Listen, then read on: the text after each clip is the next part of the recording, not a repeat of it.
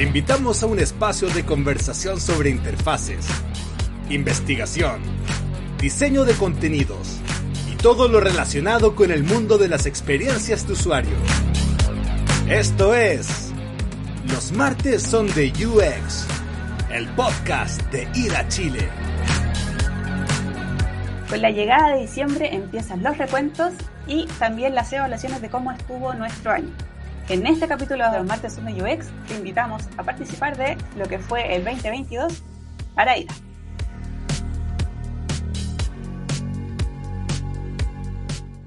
Sean todos bienvenidos y bienvenidas a este capítulo especial de Los martes son de UX, donde nuevamente me acompañan la señorita Andrea Zamora y don Rodrigo Vera.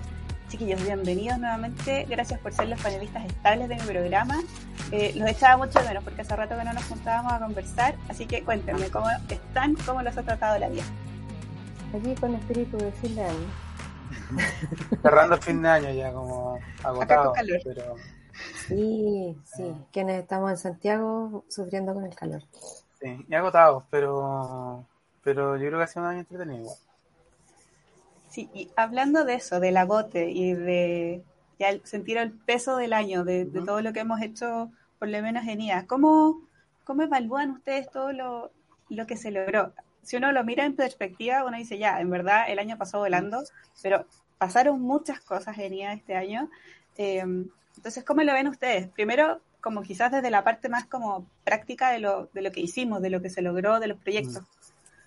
Yo creo que hubo un proyecto grande que nos hizo cambiar muchas cosas en términos metodológicos y que por lo mismo fue súper positivo para nosotros. Más allá del estrés, el cansancio que nos hizo correr, creo que fue muy entretenido, pudimos trabajar muy poquito, pero con infancias, pudimos trabajar con un servicio público y además armar algunos instrumentos nuevos, así que creo que ese proyecto resume bien nuestro año. Estuvimos corriendo harto, pero al mismo tiempo haciendo cosas nuevas que me convencen más de que es posible seguir innovando y que es súper importante esa innovación para los procesos de investigación que nos gustan hacer. Sí, yo antes de venir a grabar este capítulo estaba pensando efectivamente sobre eso y creo que sobre todo con este proyecto grande que hizo la Andrea, más el resto de los proyectos, fue un año donde yo creo que hicimos todo lo que sabemos hacer, más un poco más. Y cuando digo eso es como, ya, hicimos investigación, hicimos como todo este proyecto, el pool completo de investigación, entrevistas por todos lados, desarrollar arquetipos, desarrollar journey. Después en el diseño del producto, hacer arquitectura, mapa de navegación, partitura de interacción, hacer wireframe, hacer el diseño de interfaz, hacer los prototipos, testear la usabilidad al final de eso, entonces como todo el pack completo. Y aparte terminamos el año con un par de proyectos de consultoría de UX Content, que también es algo que pensamos que en el año no lo íbamos a ver, porque hay años y años, hay años que para nosotros han sido como full de UX Content, donde hemos tenido proyectos como grandes de eso y proyectos más chicos de desarrollo de plataforma. Este año fue como que se ha vuelto un poco la cosa, como que este año fue full plataforma y al final de año, ya cuando empezamos que se cerraba el año, empezaron a aparecer proyectos de UX Content. Entonces, yo creo que definitivamente este año logramos hacer de todo un poco y como dice la Andrea, aparte nos obligó, sobre todo en este proyecto grande, a desarrollar algunos instrumentos que nosotros no teníamos en el mapa. Entonces eso también estuvo todo entretenido. Yo creo que ese tipo de proyectos también nos llamó como a tener disciplina. En algún momento ser muy disciplinados, ser ordenados con lo que estábamos haciendo. Ese tipo de proyectos aparte tienen como unas ganas y unos tiempos que más allá de la que nosotros podamos desarrollar, hay que cumplir conceptos de hito. Entonces en un momento estábamos como máquina por cumplir conceptos de hito. Entonces eso nos llama a ser ordenados, poner atención, ser pulcros por las cosas que estamos haciendo. Yo creo que eso fue un aprendizaje para todos en ese sentido.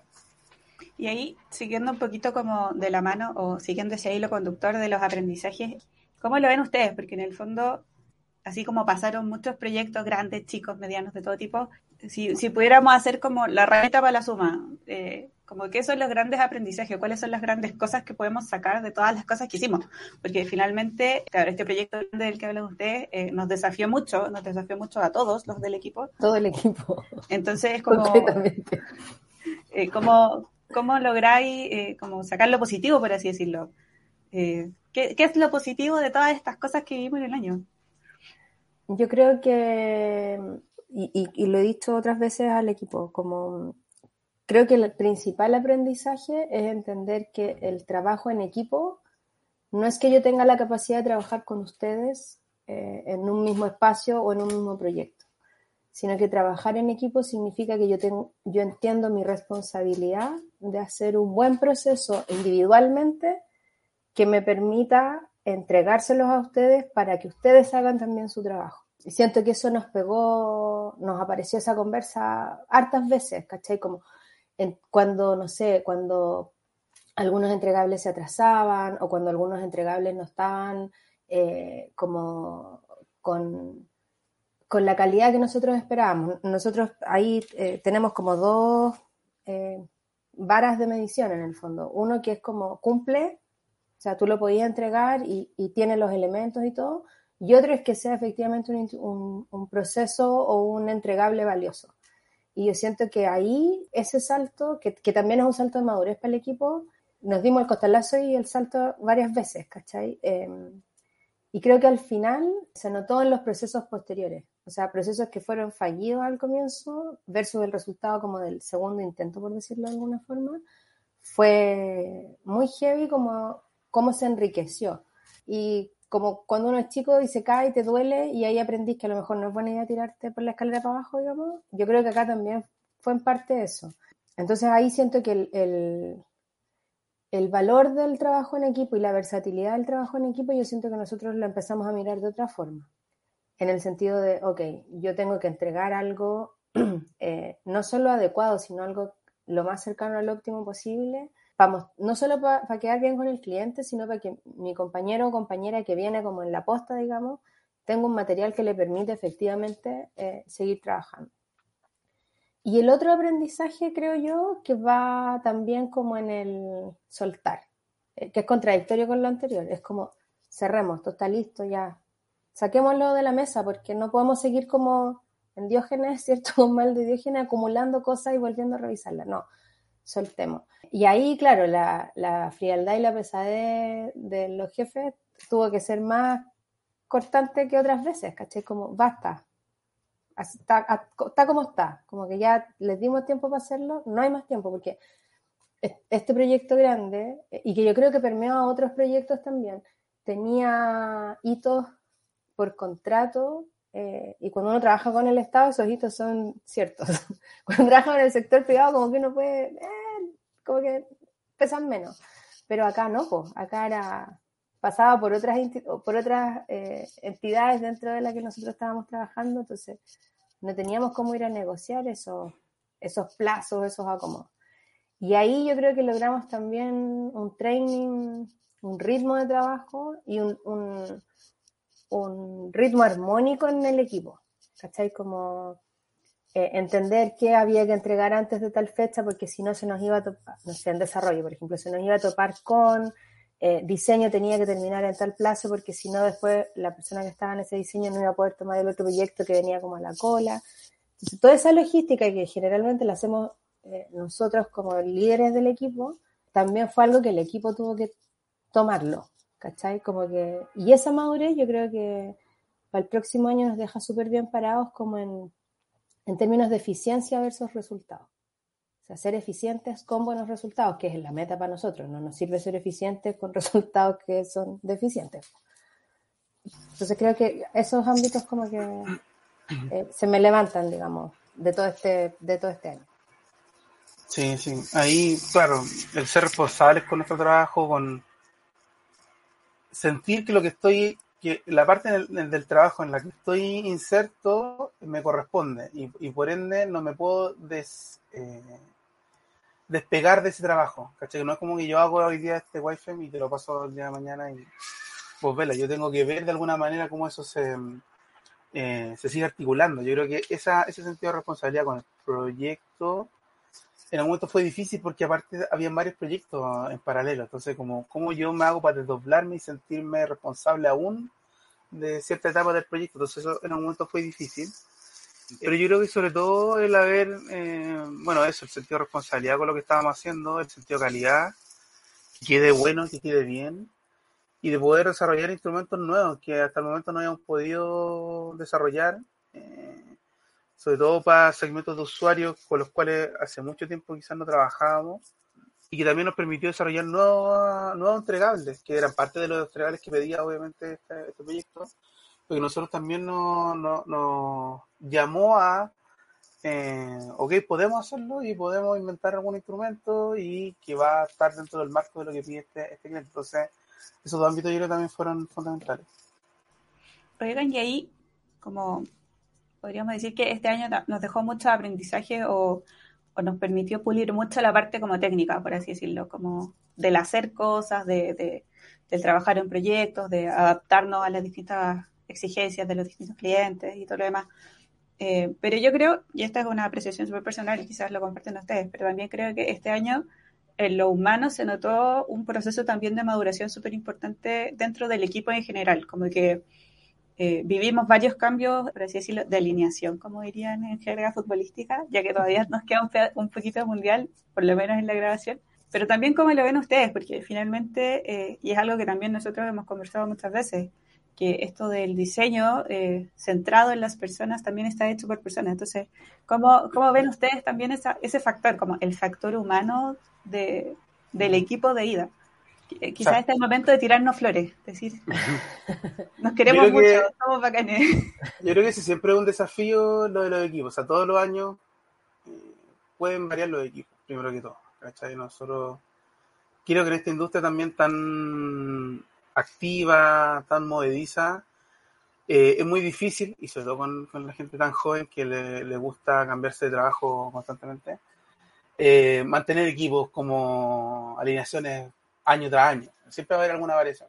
Obviamente nosotros este año también tuvimos variaciones al respecto, y eso es lo desafiante por una parte, porque cuando llegan personas nuevas tienes un proyecto a su vez desafiante. ¿Cómo hago que estas personas nuevas se suban al carro y agarren un training con un proyecto desafiante que, como dice la Andrea, tiene entregas límite y todo eso?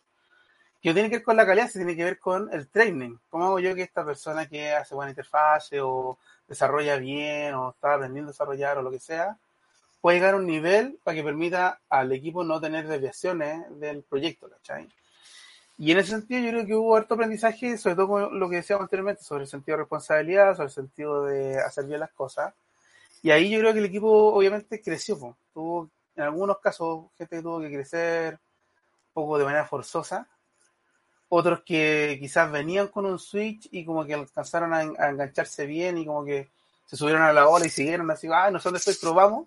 Y otros también que, no sé, pues nosotros mismos los líderes que tenemos que aprender también a hacer ciertas cosas como de gestión, como de negociación en algunos casos, que uno a veces la hace, pero en este caso yo creo que también aquí por la Tierra Flores nuestra contraparte, que fue una muy buena contraparte, como que si el proyecto era uno, pero la contraparte era otra, y la contraparte a nosotros siempre nos ayudó, nos guió, y eso también fue fundamental para poder hacer un proyecto como ese, ¿cachai? Si hemos tenido una contraparte que hubiese sido diferente, quizás hubiésemos sufrido todo mucho más de lo que quizás sufrimos, pero yo creo eso, lo conversamos con Andrea, como que uno ve a ciertas personas del equipo y ve como el crecimiento que tuvieron también en el año.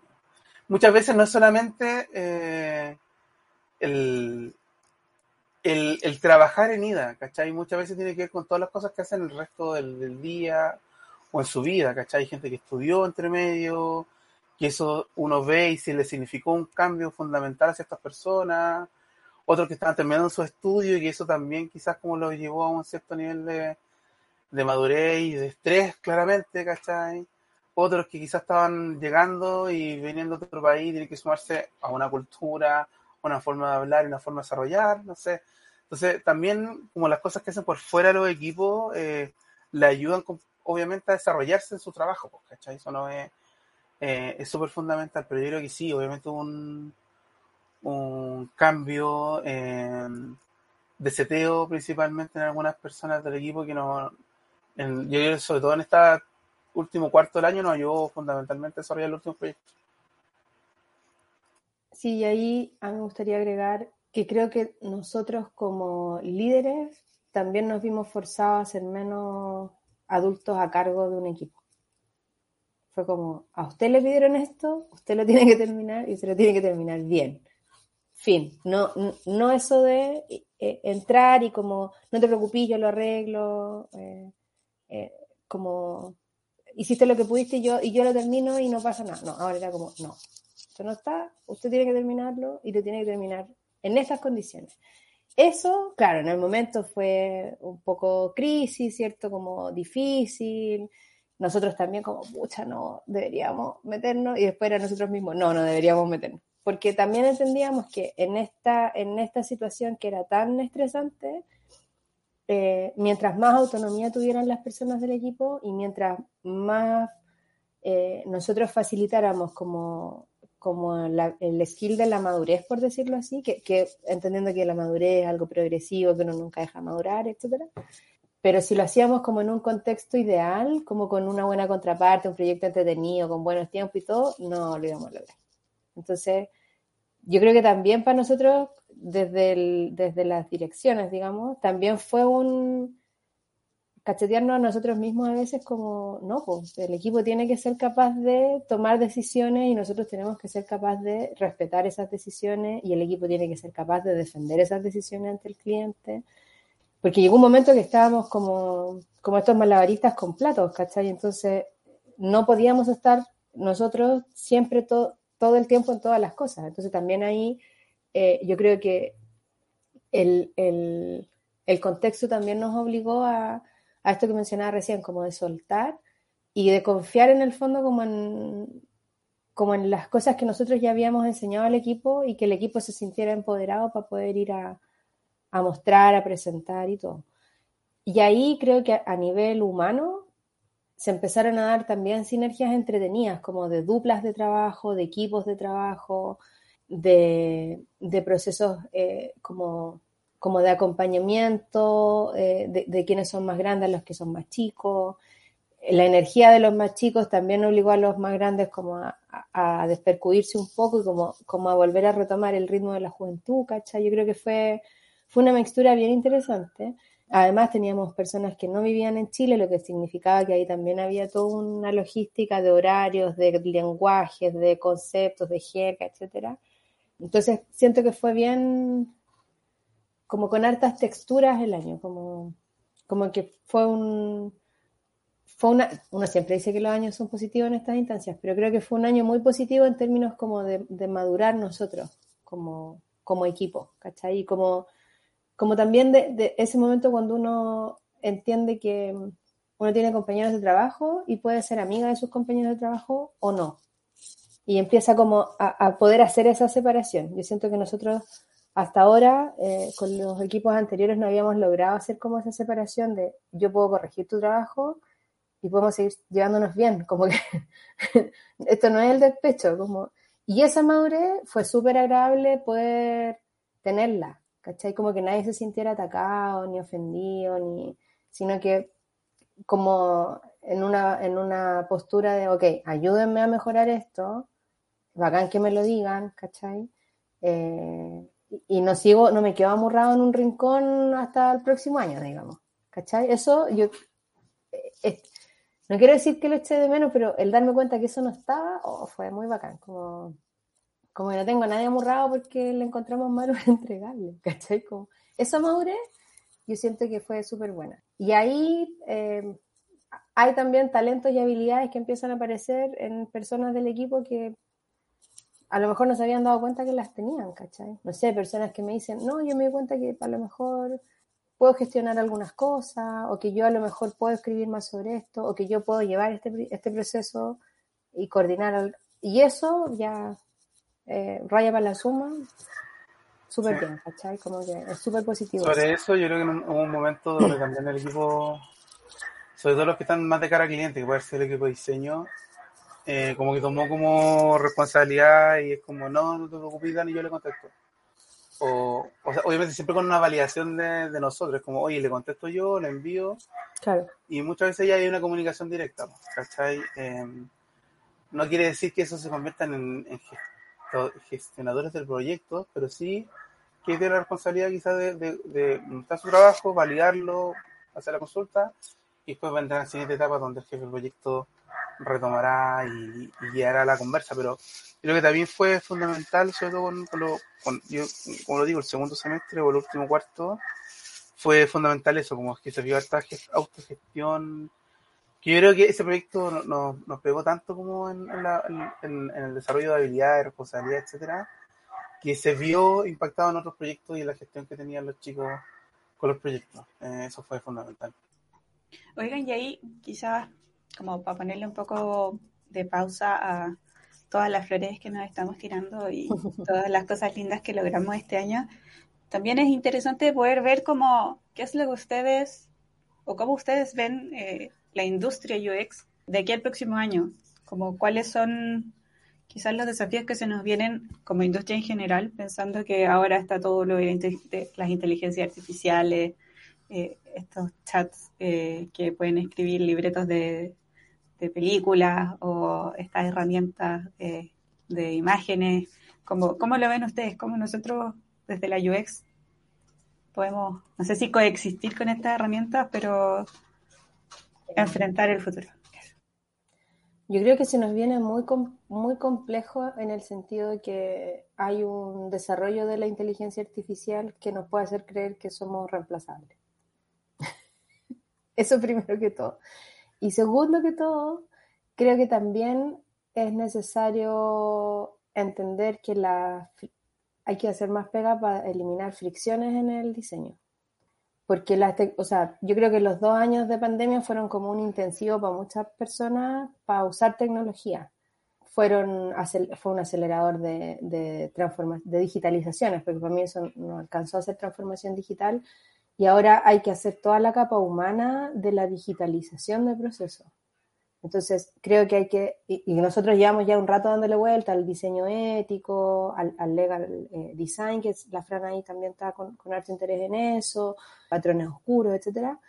Creo que no podemos caer de nuevo en creer que la tecnología existe y la podemos usar por sí sola. ¿Cachai? Como, no sé, yo me acuerdo hace 15 años haber tenido una discusión con alguien que me decía, ya, pero si ahora hay internet en todos lados. Y era, no hay internet en todos lados. Y internet no puede ser la solución para todo tampoco. Más allá de que uno pueda encontrar cosas, tutoriales para todo en TikTok, porque ya ni siquiera están en YouTube, están en TikTok. Entonces ahí creo que es súper importante relevar el rol de las personas que hacemos diseño de experiencia. Tenemos que ser capaces de poder transmitir, diseñar, fortalecer el uso y la experiencia en torno al uso de servicios o de productos digitales, ¿cachai? Y ahí es súper relevante como nosotros discursivamente y en lo práctico también relevamos procesos, ¿cachai? Como no podemos solo quedarnos con, no sé, la resolución del nuevo iPhone si tiene un tema de seguridad, por ejemplo, ¿cachai? O, no sé, digitalizar todos los trámites del Estado cuando hay lugares donde no hay conexión a internet, por ejemplo. Entonces, ahí es donde nosotros tenemos que ser como la piedra en el zapato, para decirlo educadamente, que esté levantando esos warnings, ¿cachai? Desde todos los espacios donde uno pueda intervenir con eso, ¿cachai? Yo lo mencionaba el otro día cuando hicimos la ceremonia de títulos de los diplomados. Es una tremenda responsabilidad escribir las palabras que van a estar en las interfaces que se están diseñando en los bancos, en retail, en el Estado, etcétera. Porque tenemos que siempre pensar que las personas tienen que entender lo que estamos diciendo y lo que les va a ocurrir a ellas, ¿cachai? Entonces, yo siento que, y lo veía a propósito de cuando todos empezaron a poner sus fotos con Lensa, caemos súper fácil, ¿cachai? Es súper rápido, entonces, como que nadie se lo pregunta o nadie piensa en el impacto de eso, po. Y ahí hay que ser los pepegrillos de esos procesos. Claro. Sí, yo, o sea, lo hemos dicho en años anteriores, yo creo que el UX, claro, es como el Niño Bonite de los últimos años como disciplina. Vemos, voy a ir primero como como al trabajar en UX. Hartas ofertas de trabajo, ¿cierto? Constantemente hay más proyectos, como dice la Andrea, por esta digitalización forzada del último año, que buscan profesionales, que buscan desarrollar proyectos. Y a mí me dan miedo dos cosas. Uno, como la creencia del seniority, de que hay gente que porque lleva un año o 2 años trabajando, ya es seniority, está en Adplist haciendo consultorías, ¿cachai? O sea, perdón, guiaturas de personas, guiándolas en su carrera profesional. Eso me da mucho temor. No porque esté mal, sino porque creo que es más bien un acompañamiento entre pares que una transferencia de conocimiento entre un senior y alguien. Y eso lo he visto harto, y está harto en LinkedIn, y uno lo puede ver, y es como la nueva bandera. Yo soy alguien que le puedo aportar conocimiento. Y eso responde porque las comunidades con la pandemia han no sé si muerto un poquito, pero cesado sus actividades. El otro día recién vimos que los amigos de Figma hicieron una actividad y como que tuvieron mucho éxito porque hace mucho tiempo no hacían actividad y la gente fue y bacán, pues, ¿cachai? Pero frente a esa como espacio vacío, yo creo que todo esto, cosas como del influencer, se ha tomado el campo, y en algunos casos puede ser bien peligroso. Y lo segundo, como con las nuevas tecnologías, yo creo que siempre va a haber campo para el UX, o sea, siempre han habido nuevas tecnologías. Siempre hemos tenido el sueño desde los 80 de la inmersión, como el metaverso, y alguien tiene que diseñarlo, alguien tiene que diseñar Alexa, alguien tiene que diseñar un Siri, alguien tiene que diseñar esas cosas, ¿cachai? Puede que sea en algún momento una inteligencia artificial logre diseñar con otra inteligencia artificial, puede ser, ¿cachai? Pero aún así yo creo que no me tomaría con miedo como lo que viene, ¿cachai? O sea, hay que aprovechar las tecnologías como vengan. Algunas van a morir en el camino, metaverso, que te hablo. Y otras van a subsistir y van a seguir y los vamos a poder utilizar y vamos a adecuarnos, ¿cachai? Y eso tampoco va a ser de aquí a 2 meses, quizás uno, un par de años. Pero yo lo tomaría como con esperanza, así como se va a poner entretenida la cosa. Esperemos que el futuro nos depare solo cosas entretenidas, proyectos más desafiantes para mantenernos, empiezan así como con las neuronas bien activas. Y ahí, para cerrar, solo y para rescatar un poco lo que comentaba Rods sobre este boom de los mentores, seniors y todo lo demás. Y también es una conversación que hemos tenido nosotros, como quién vigila a los vigilantes, quién mentorea o quién se asegura de que estas mentorías sean buenas, sean de calidad. Y ahí, ¿cómo lo ven ustedes? ¿Ven como espacio como para retomar o para revivir las comunidades? Quizás ahora que el mundo ya retomó un poco la presencialidad, ¿lo ven necesario como volver a sentir ese sentido como más de somos los amigos, por así decirlo, somos los super amigos de la UX o algo así? ¿Cómo lo ven ustedes? Como, en el fondo, mi percepción es que la UX como ahora es la niña bonita la niña bonita del baile, de la prom.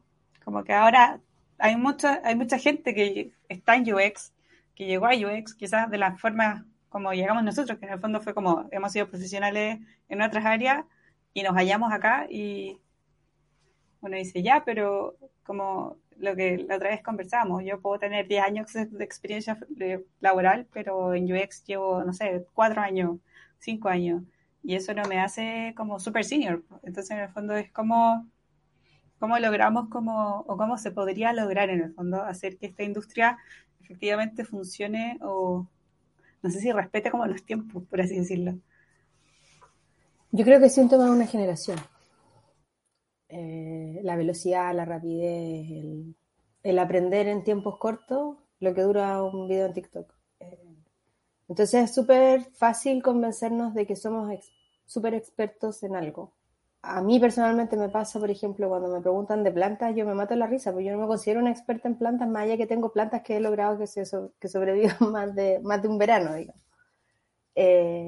Cuando hago, no sé, cuando soy relatora en talleres, también siempre tenemos como el susto de de que hay alguien que sepa más y que empiece como a bombardear o a boicotear, ¿cierto? A boicotear, como lo que tú estás diciendo. Y en ese camino yo siento que, claro, como toda esta ola de... Pasamos de influencers de la UX a mentores de la UX, y yo todavía sigo sin entender cuál fue el salto en ese proceso.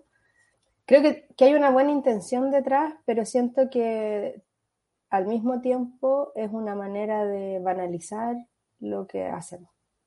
Metodológicamente, en términos de estructura, seguimos achicando el seniority. O sea, ahora hay 6 meses y soy senior.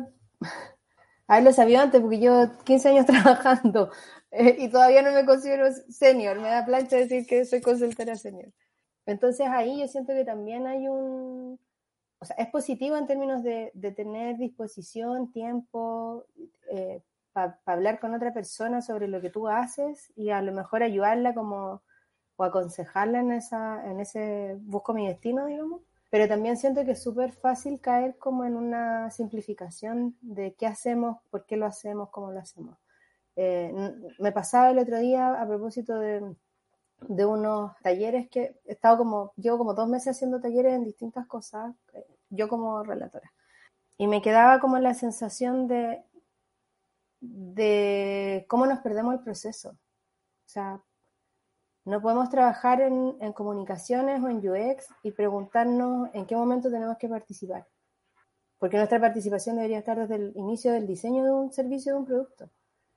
Entonces, cuando tú tienes equipos que entran a la cola de cosas, a la cola del flujo de no sé qué, a la cola o que nos ha pasado harto el último tiempo, vamos a desarrollar una plataforma y necesitamos que alguien nos haga la investigación para justificar la plataforma que estamos desarrollando. Y es como el huevo o la gallina.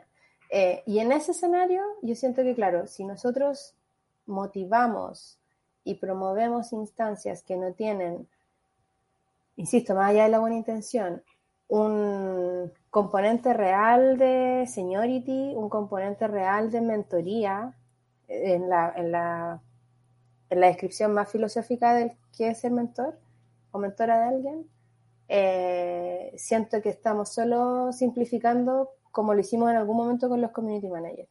O sea, para mí ese es el mejor ejemplo. Los community managers en algún momento era solo la persona que actualizaba el Twitter de una empresa y mató ese trabajo, lo mató. O sea, no ganaron nunca mejores lucas, no tuvieron nunca participación en la mesa de la estrategia de publicidad o de marketing, los mató. Y siento que estamos a un pelo, y sorry por ser la señora marca de la reunión, de que eso ocurra. Porque cualquiera puede hacer UX. Y a lo mejor sí, cualquiera puede hacer UX como cualquiera puede escribir. Ayer lo decíamos en un taller, cualquiera puede escribir, sí, cualquiera puede escribir. Pero la pega y el saber hacer estratégico, yo creo que eso no. Y eso requiere aprenderlo. Yo hace 10 años no habría dicho ni un cuarto de las cosas que me siento capaz de decir hoy día, ¿cachai? Pero porque he trabajado, porque he estudiado, porque me he preparado, porque he estado en proyectos, porque estoy fogueada de alguna forma para eso. Y aún así no me considero todavía una experta en algo. Entonces siento que es súper heavy, e insisto que es un tema generacional, porque las personas que se las he visto son al menos 10 años menores que yo, y me gusta la buena intención, pero siento que se cae en la simplificación o en la memetización de todos un meme, de lo que hacemos. Y no somos capaces de darnos cuenta que lo que hacemos puede cambiar la vida de una persona. Puede evitar el accidente del Challenger, ¿no? ¿Cierto? Sí.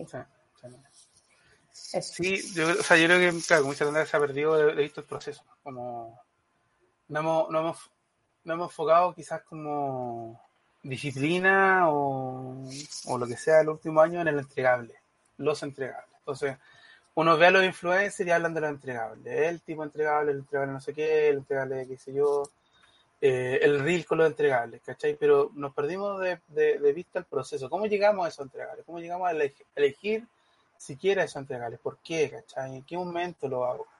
Entonces, ahí es complicado cuando se banaliza, como dice la Andrea, un poco el trabajo. Poder desarrollar una propuesta... El trabajo no es solamente tener una lista de lo entregable y Y yo dije, yo creo que este me sirve en este momento. O sea, como, ya, ¿por qué? ¿Caché cuál es el proceso que voy a desarrollar? ¿Por qué voy a hacer entrevistas? ¿Por qué en UX Research hacemos entrevistas? ¿Alguien se ha cuestionado los últimos UX Research que andan ahí en el mercado? ¿Por qué se hacen entrevistas? No lo sé, ¿cachai? O cómo yo puedo acceder a información de data secundaria, ¿cachai? O de escritorio. Entonces, yo creo que ahí hay un tema en la industria. Obviamente no pasa con todo. Hay obviamente profesionales que les gusta el proceso y entienden como el valor de la metodología, ¿cachai? Pero no necesariamente la de la... Oye, ya, yo creo que podríamos hacer sesiones de tertulia sobre estas cosas, con tejido, con un matecito, si es más tarde, con... Siempre terminamos en este punto. Con alguna cosita, sí, es verdad, siempre terminamos en este punto, pero yo creo que es como dices tú, es un síntoma de la generación que está ahora, no sé si siendo la protagonista o la que tiene más visibilidad, uh-huh. Porque se apoderó del canal digital, por así decirlo, pero ahí solo compartir el mensaje de ser cautos, quizás. Ser cautos y evitar caer en esa banalización, por así decirlo, de la disciplina, porque es una disciplina que requiere no solo de leer mucho, sino de hacer mucho y de trabajar mucho también, pues, como lo que dice la Andrea, de hay cosas que, decisiones estratégicas, pensamiento estratégico que solo se logra tomando esas decisiones, viviendo esos procesos y no solo, no sé, juntándose una vez a la semana con alguien. En fin, chiquillos, yo les quiero agradecer por haber participado en este ciclo de Los Martes son de UX del 2022. Espero que para el 2023 seamos... no los quiero cambiar de panelista. Yo creo que este año fue una súper buena audición, así que yo creo que los voy a mantener. Vamos a ver ahí el tema de los contratos con el director. Pero espero que el próximo año nos podamos ver más seguido para que podamos conversar de estos y más temas y poder quizás indagar en estas otras áreas que nos llaman la atención, sobre ética, sobre legal design, sobre un montón de otros aspectos que probablemente quedan fuera, entre tanto interfaces y wireframes y esas cosas. Así que agradecerles por la buena discusión que tuvieron durante todo este año. Desearles lo mejor para el 2023. Espero que nos veamos más pronto que tarde. Y nada, pues, que sigan llegando cosas buenas, proyectos interesantes y que sigamos desafiándonos a hacer mejor diseño, a ser más éticos, a ser mejores profesionales dentro de este mundo hermoso de la UX. Así que eso, chiquillos. Muchas gracias, Fran, por haber sido la lideresa de este programa. Nos ha citado en pocas ocasiones, pero muy buenas ocasiones. Esperemos que el próximo año los proyectos nos permitan tener una agenda más dedicada también a los martes son de UX. Así que sí, y agradecimiento al director también, al Chris, que nos tiene paciencia, que a pesar de que nos alargamos siempre, igual nos deja bien editado. Sí. Y hace toda la magia de este proceso. No, igual se ríe, si lo pasa bien. Si no, si igual lo pasa bien, si se hace el pesado. Se hace el duro, el serio. Así que eso, un beso y un abrazo grande para ustedes dos, muchas para gracias. Todos los que nos están escuchando en Spotify, para todos los que nos ven en nuestro canal en YouTube. Muchos besos, muchos abrazos. Nos vemos el próximo año. En TikTok.